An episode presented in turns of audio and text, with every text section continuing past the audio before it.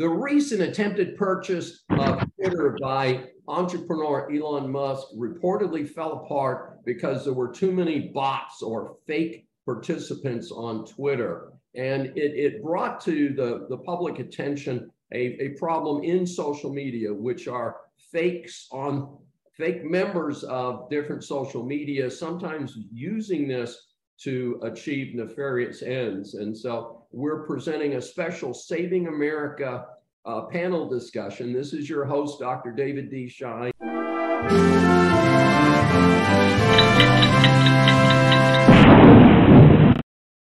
I think the key to this is just awareness. Uh, it's one of these frauds that's very clever, and if you fall for it, it's hard to find the bad actor. Most frauds, you just trace the money and you find out the bad actor and you can arrest them and prosecute them. This case, they're probably in a foreign country, and the methods of tracing them through WhatsApp, cryptocurrencies, ever how you get defrauded, it's, they're very smart and clever, and they've done it in a way that makes them very difficult to trace. And, and my client was very similar to yours. It wouldn't surprise me if we're not dealing with the same actors here. That's just so common. You mentioned Canada. Um, my case has a connection to Canada. They actually opened up some or um, some companies, some LLCs in Canada, and was a legitimate company registered out of Canada. So it's interesting that that person used the name Canada. Yeah, I, I, think awareness is really the most important thing for this. Is just awareness when it's happening to you. You'll know not to be defrauded because you see all these red flags. And these these actors operate in traditional methods, just on a broader scale, with the the protection of that digital veil. And so these are no different than credit card theft rings uh, from the 90s, where you, you have an organization and they share information, they share tactics.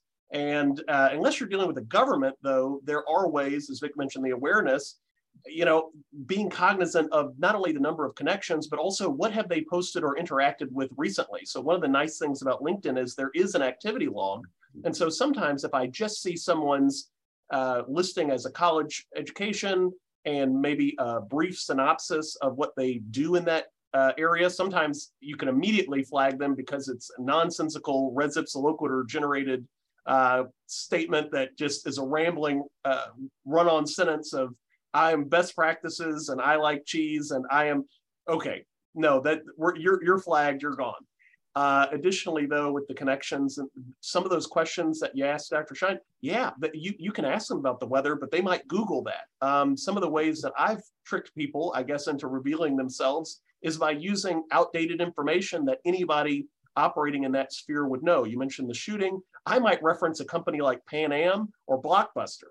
And if somebody starts talking about the Blockbuster in their neighborhood, uh, you're, you're shut down, right? Sorry, you don't have one, um, uh, I because I don't have one. So so you're not in this this same sphere. So some of those fact checking or validation tools, including requesting a formal link to like their their company website. Now, of course, you've got sophisticated folks uh, even foreign governments that perpetuate some of this uh, fraud online and, and manipulation. And so, of course, if they've got those resources, they may have a legitimate LLC or, or website, but the majority of these areas are so sort of elementary uh, in their in their construction that they're easily detected with a basic, as Vic said, awareness or due diligence. So you just do that simple checking because they're they're they're shooting a shotgun.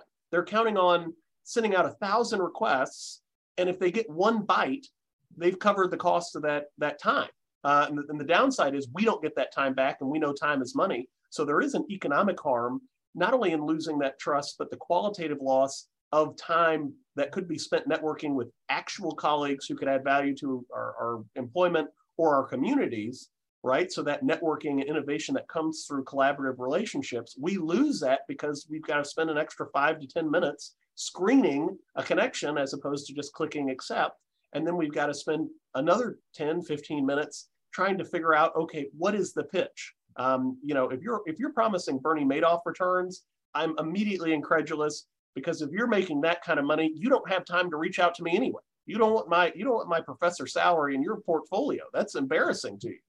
Um, so you know, I'm I'm I'm suspect. But if they can get one of my connections or even waste that time, that's time that I'm connected to them that they can start panning out and using that validation of being connected to me to build a seeming authenticity or validity to their profiles.